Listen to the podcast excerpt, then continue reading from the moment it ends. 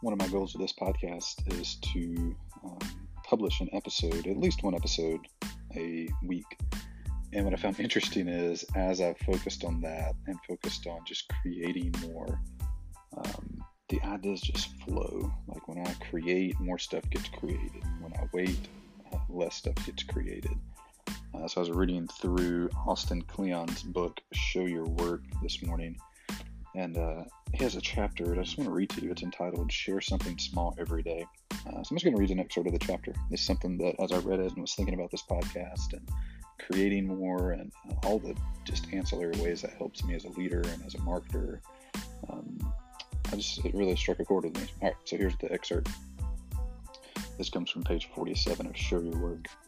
Send out a daily dispatch. Overnight success is a myth. Dig into almost every overnight success story, and you'll find about a decade's worth of hard work and perseverance. Building a substantial body of work takes a long time, a lifetime really. But thankfully, you don't need that time all in one big chunk. So forget about decades, forget about years, and forget about months. Focus on days. The day is the only unit of time that I can really get my head around. Seasons change, weeks are completely hum- uh, human made, but the day has a rhythm. The sun goes up, the sun goes down. I can handle that. Once a day, after you've done your day's work, go back to your documentation and find one little piece of your process that you can share. Where you are in the process will determine what the piece is. If you're in the very early stages, share your influences and what's inspiring you. If you're in the middle of executing a project, write about your methods or share works in progress. If you're just completed a project, show the final product. Share scraps from the cutting room floor or write about what you learned. If you have lots of projects out into the world, you can report on how they're doing. You can tell stories about how people are interacting with your work. A daily dispatch is even better than a resume or a portfolio because it shows what you're working on right now. When the artist Ze Frank was interviewing job candidates, he complained, When I asked them to show me work, they showed me things from school or from another job, but I'm more interested in what they did last weekend. A good daily dispatch is like getting all the DVD extras before a movie comes out. You get to watch deleted scenes and listen to director's commentary while the movie is being made, which, side note, is how I see this podcast. Continuing. The form of what you share doesn't matter. Your daily dispatch can be anything you want a blog post, an email, a tweet, a YouTube video, or some other little bit of media. There's no one size fits all plan for everybody. Social media sites are the perfect place to share daily updates. Don't worry about being on every platform. Pick and choose based on what you do and the people you're trying to reach. Filmmakers hang out on YouTube or Vimeo. Business people, for some strange reason, love LinkedIn. Writers love Twitter. Visual artists tend to like Tumblr, Instagram, or Facebook. The landscape is constantly changing, and new platforms are always popping up and disappearing. Don't be afraid to be an early adopter. Jump on a new platform and see if there's something interesting you can do with it. If you can't find a good use for a platform, feel free to abandon it. Use your creativity. Film critic Tommy Edison, who's been blind since birth, takes photos of his day to day life and posts them on Instagram under at blind film critic. He's followed by more than 30,000 people.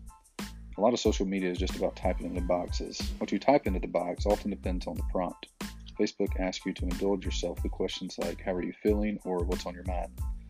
Twitter is hardly better. What's happening? I like the tagline of Dribbble What are you working on? Stick to that question and you'll be good. Don't show your lunch or your latte, show your work. Don't worry about everything your bo- don't worry about everything you post being perfect. Science fiction writer Theodore Sturgeon once said that 90% of everything is crap. Same is true for our own work. The trouble is, we don't always know what's good and what sucks. That's why it's important to get things in front of others and see how they react. Sometimes you don't always know what you've got, says artist Wayne White. Wayne White. It really does need a little social chemistry just to show itself to you sometimes. Don't say you don't have enough time. We're all busy, but we all get 24 hours a day. People often ask me, How do you find the time for all this? And I answer, I look for it. You find time the same place you find spare change in the nooks and crannies. You find it in the cracks between the big stuff, your commute, your lunch break, and a few hours after your kids go to bed. You might have to miss an episode of your favorite TV show. You might have to miss an hour of sleep, uh, but you can find the time if you look for it. I like to work while the world is sleeping and share while the world is at work. Of course, don't let sharing your work take precedence over actually doing your work. If you're having a hard time balancing the two, just set a timer for 30 minutes. Once the timer goes off, kick yourself off the internet and go back to work. All right, I'm gonna stop there. That's really interesting to me.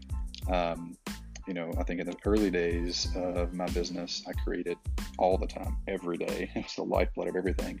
And over the last two years, as the business has evolved and grown and leadership team has come into place and whatnot, my day to day creation has decreased. And the last you know, first 10 months of this podcast, I'm making random episodes, you know, handful a month, um, and then writing the summaries and titles and whatnot of those has really got my creativity and, and sharing what I've learned out loud going again. So I'm considering doing a recording this podcast every day. I don't know if I'll publish all of them, there's something, some magic that happens when at the end of the day or the beginning of the day, you look back at the cutting room floor. What meetings did I have? What things did I learn?